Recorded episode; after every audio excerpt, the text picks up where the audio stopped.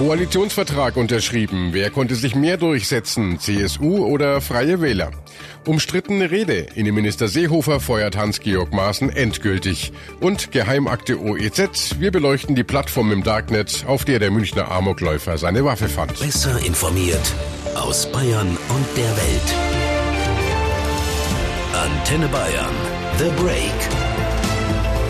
Willkommen zum Nachrichtenpodcast von Antenne Bayern. The Break ist die Auszeit für mehr Hintergründe, mehr Aussagen und Wahrheiten zu den wichtigsten Themen des Tages. Es ist Montag, der 5. November 2018. Redaktionsschluss für diese Folge war 17 Uhr. Ich bin Antenne Bayern Chefredakteur Ralf Zinno. Also ich bedanke mich nochmal bei allen Beteiligten, wünsche viel Spaß in der Regierung. ja, äh, Ebenfalls. Ja, das ist für alle, das ist, ich weiß ja, wie es ist, ähm, es ist für alle eine spannende Sache. Eine spannende Sache, sagt Bayerns Ministerpräsident Söder und meint damit die erste schwarz-orangene Regierung. Es ist vollbracht. Am Vormittag wurde der druckfrische Koalitionsvertrag von CSU und Freien Wählern unterschrieben.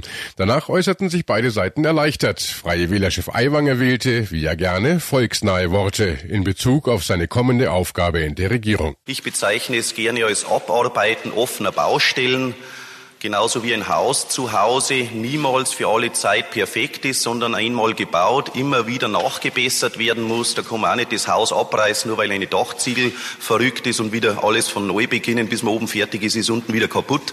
Das ist unser Auftrag. Ministerpräsident Söder bezeichnete es so. Es sollte kein Richtungswechsel sein, es sollte aber auch kein Weiter so sein. Am Ende finde ich ein guter Kompromiss, ein gutes Ergebnis erzielt worden. Viel Handschrift der Freien Wähler drin, manches auch sicherlich von der CSU.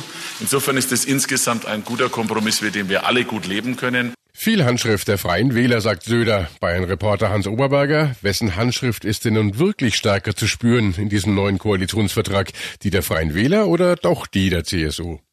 Ja, tatsächlich findet man beide Parteien ganz gut wiedergespiegelt, was natürlich vor allem deshalb einfach war, weil es bei keinem Punkt um eine größere ideologische Auseinandersetzung gegangen ist, eher um Nuancen in der Auslegung. So haben die Freien Wähler etwa ihre kostenlose Kinderbetreuung zumindest weitgehend durchgesetzt. Künftig soll es schon ab dem ersten Kindergartenjahr einen staatlichen Zuschuss von 100 Euro pro Kind und Monat geben. Bisher gab es das nur im dritten Jahr. Vor allem auf dem Land ist der Kindergarten damit quasi kostenlos. Ab 2020 soll dieser Zuschuss dann auch noch auf Kleinkinder in einer Krippe oder Tagesbetreuung ausgeweitet werden. Die umstrittene dritte Startbahn am Münchner Flughafen bleibt zumindest für die nächsten fünf Jahre auf Eis. Aber auch die CSU hat sich durchgesetzt. Die meisten neuen Vorhaben von Ministerpräsident Söder bleiben, einschließlich etwa des neuen Familiengelds von 250 Euro pro Kind und Monat. Erreicht worden ist das durch Geld. Man leistet sich halt einfach beides.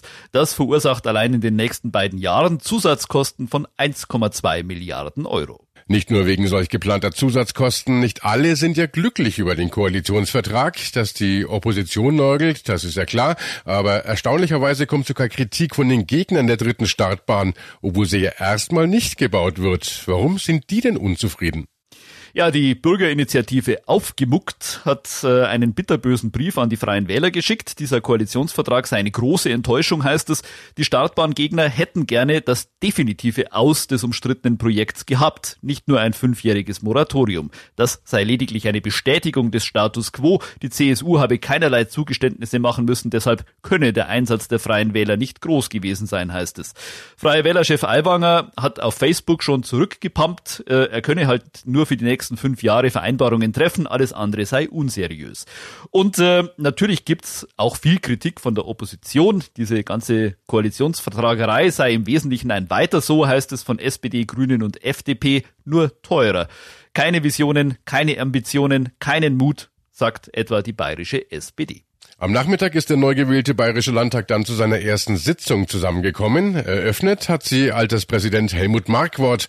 Der 81-jährige Fokus-Mitbegründer ist ja für die FDP zum ersten Mal im Landtag. Dieses Parlament sollte ein Musterbeispiel werden für kontroverse, aber faire Auseinandersetzungen. Selbstverständlich werden wir uns streiten aber bitte nach demokratischen Regeln. Die unterschiedlichen Positionen müssen deutlich vorgetragen werden in einer Sprache, die jeder Mann versteht.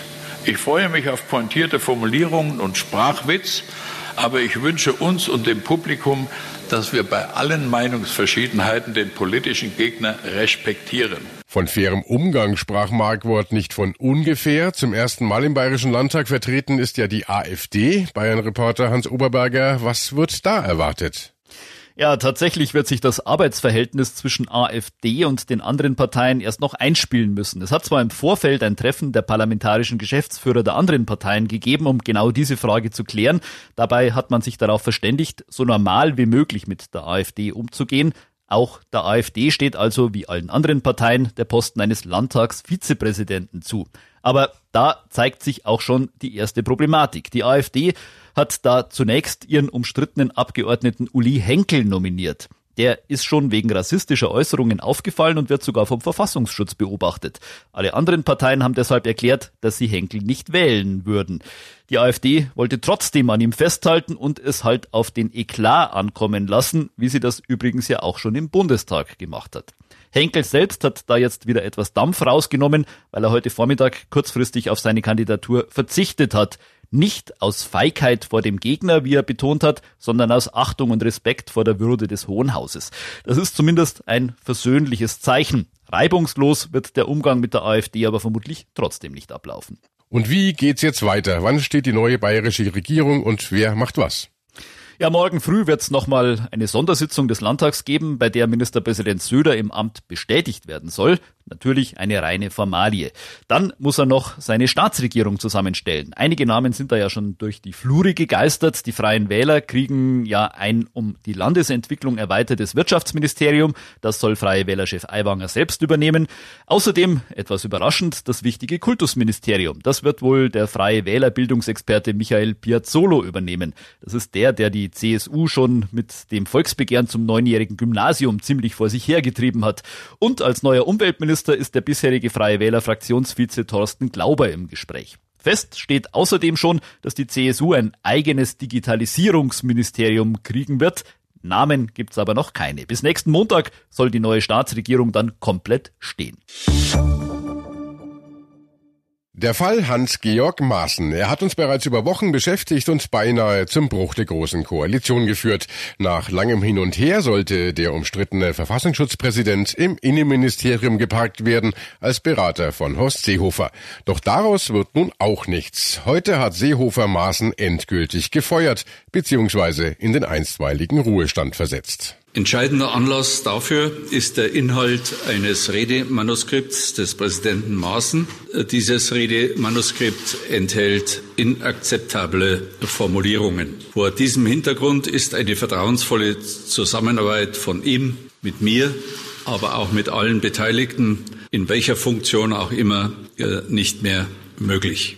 Das Redemanuskript, von dem Seehofer da spricht, war Grundlage einer Abschiedsrede, die Maaßen am 18. Oktober in Warschau vor europäischen Geheimdienstkollegen hielt. Dazu kommen wir gleich. Um den ganzen Fall einzuordnen, aber erst einmal ein kurzer Rückblick in den September, als alles begann, von Antenne Bayern Reporterin Manja Borchert in Berlin. Ja, Auslöser des ganzen Ärgers war ja eine Äußerung von Maaßen zu den Ausschreitungen in Chemnitz. Er hat gesagt, ihm würden keine belastbaren Informationen vorliegen, dass es da Hetzjagden auf Ausländer gegeben hat ein entsprechendes Video, das im Internet kursierte. Das könnte auch ein Fake sein, hatte Maaßen gesagt. Diese Äußerung hat für viel Empörung gesorgt und die SPD wollte, dass Innenminister Seehofer Maaßen entlässt als Geheimdienstchef. Seehofer wollte an Maaßen festhalten, ja, und nach heftigem Streit und langem Hin und Her haben sich Union und SPD dann geeinigt, Maaßen wird ins Innenministerium versetzt als Sonderberater. Und jetzt muss er also ganz gehen. Stein des Anstoßes sind neue Äußerungen von Maaßen, die uns inzwischen vorliegen. Auszüge daraus. Ich habe bereits viel an deutscher Medienmanipulation und russischer Desinformation erlebt. Dass aber Politiker und Medien Hetzjagden frei erfinden oder zumindest ungeprüft diese Falschinformation verbreiten, war für mich eine neue Qualität von Falschberichterstattung in Deutschland. Und weiter? Die Medien sowie grüne und linke Politiker, die sich durch mich bei ihrer Falschberichterstattung ertappt fühlten, forderten daraufhin meine Entlassung. Aus meiner Sicht war dies für linksradikale Kräfte in der SPD, die von vornherein dagegen waren, eine Koalition mit der CDU-CSU einzugehen, der willkommene Anlass, um einen Bruch dieser Regierungskoalition zu provozieren. Da ich in Deutschland als Kritiker einer idealistischen, naiven und linken Ausländer- und Sicherheitspolitik bekannt bin, war dies für meine politischen Gegner und für einige Medien auch ein Anlass, um mich aus meinem Amt zu drängen. Seehofer sagte dazu, es seien drei Gründe gewesen, die ihn bewogen haben, Maaßen nun doch zu schassen. Erstens, Maaßen habe im Innenausschuss ausgesagt, er bedauere das Interview, das er der Bildzeitung gegeben hatte, mit der Äußerung zu den Hetzjagden. Doch nun habe Maaßen genau diese, seine umstrittenen Aussagen wiederholt. Zweitens, es sei nicht akzeptabel, von linksradikalen Kräften in Teilen der SPD zu reden. Und drittens, die ganze Zuwanderungspolitik als naiv und links zu beschreiben, sei ebenfalls eine Grenzüberschreitung, so Seehofer. Wir haben heute eine andere Situation als äh, zu dem Zeitpunkt, als ich mit Herrn Maaßen wegen des Bild-Zeitungsinterviews gemeinsam im äh, Innenausschuss war. Natürlich ist man dann auch ein Stück menschlich enttäuscht. Maaßens bisheriger Stellvertreter Thomas Haldenwang soll nun vorläufig seine Aufgaben übernehmen, bis im Kabinett zeitnah über seine Nachfolge als Verfassungsschutzpräsident entschieden wird. Grünen Innenexperte van Notz hat die Abberufung Maaßens begrüßt, sagte aber auch, sie komme zu spät. Er machte Bundesinnenminister Seehofer voll verantwortlich für das ganze Desaster und Maaßen habe für seine Verschwörungstheorien und Ressentiments gegenüber Politik und Medien Tausende von Mitarbeitern der deutschen Sicherheitsbehörden in mit Haftung genommen. Vor mehr als zwei Jahren hat ein Amok-Anschlag ganz Deutschland schockiert. Ein 18-Jähriger schießt in München am Olympia-Einkaufszentrum um sich. Neun Menschen sterben. Fast alle Opfer sind Jugendliche. Ein Opfer ist eine Mutter kleiner Kinder. Der Täter tötete sich später selbst. Sein Motiv Hass auf Zuwanderer und Muslime. Dabei war er selber ein Kind iranischer Zuwanderer. Er wollte aber offenbar so deutsch sein wie nur irgend möglich. So veränderte er seinen Namen von Ali auf David und er vertrat rechtsextreme extreme Ansichten und radikalisierte sich immer stärker bis zu seinem mörderischen Anschlag. Jetzt gibt es in diesem Fall Neuigkeiten und neue Hintergründe. Morgen beginnt in Karlsruhe der Prozess gegen einen Mann, der eine bundesweite illegale Handelsplattform aufgezogen hatte. Und auf dieser Plattform fand der Münchner Attentäter seine Mordwaffe. Eines von tausenden Geschäften über mehrere Jahre. Mein Kollege Christoph Lemmer hat die Fakten über diese Plattform zusammengetragen und erzählt die ganze Geschichte in einer neuen Folge unseres Podcasts Geheimakte OEZ. Christoph, worum geht's da genau? Ja, um die vermutlich größte und schlagkräftigste illegale Handelsplattform, die es bisher in Deutschland gegeben hat. Deutschland im Deep Web nannte sich die entsprechende Seite. Und da konnte man so ziemlich alles kaufen und verkaufen, was verboten, gefährlich oder berauschend ist, vor allen Dingen Waffen und Drogen. Und äh, wie lange gab es diese Plattform? Vier Jahre.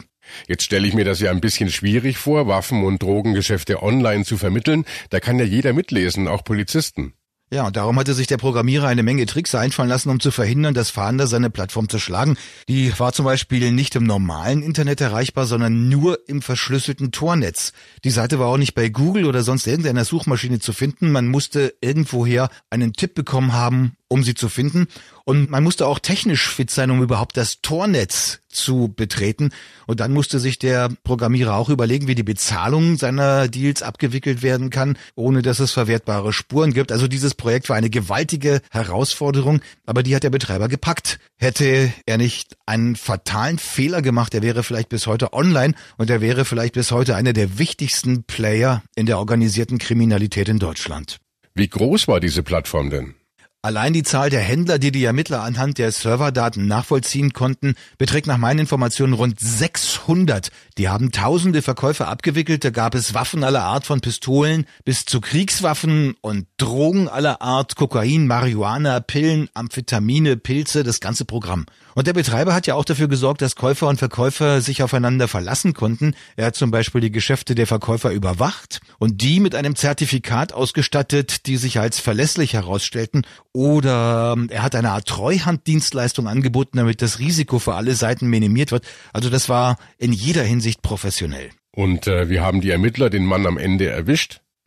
Man muss vielleicht sagen, eigentlich haben nicht die ihn erwischt. Eigentlich hat er sich selber ans Messer geliefert. Der Fehler, den er gemacht hat, der ist ein, ja, bisschen technisch. Ich erkläre ihn im Podcast Geheimakte OEZ aber so, dass man es, hoffe ich, nachvollziehen und verstehen kann. Du hast ja zum Amok-Anschlag auf das OEZ schon eine Podcast-Serie gemacht und dafür auch sehr viel vertrauliches Material ausgewertet.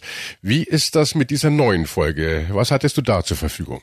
Ja, das war wieder eine ganz klassische investigative Recherche mit sehr viel Reden, herumfahren, Leute treffen und vor allem eben auch Schriftstücke zusammentragen. Das hat wieder ganz gut funktioniert. Das Material war am Ende doch wieder sehr umfangreich, allein an Aktenmaterial über 1000 Seiten. Und es gibt ja auch einen aktuellen Anlass, nämlich das Gerichtsverfahren gegen den mutmaßlichen Drahtzieher dieser Waffen- und Drogenplattform.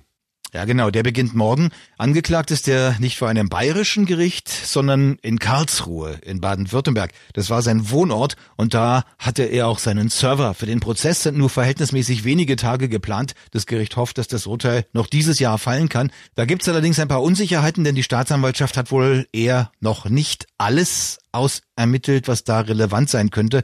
Da fehlen einige Punkte noch. Es gibt zum Beispiel Online-Identitäten, bei denen unklar ist, wer hinter denen steckt und wo einiges dafür spricht, dass es sich eben auch bei denen um den Angeklagten handeln könnte. Und letztlich ist ungeklärt, was der Angeklagte über die kriminellen Geschäfte seiner User wusste, auch über die Planung des Münchner Amok-Anschlags. Und das schaue ich mir im Gericht auch an. Ich werde jetzt gleich nach Karlsruhe fahren und dann morgen aus Karlsruhe auch berichten. Danke, Christoph. Der Podcast Geheimakte OEZ, Folge 6, ab sofort zum Download auf antenne.de und überall, wo es Podcasts gibt.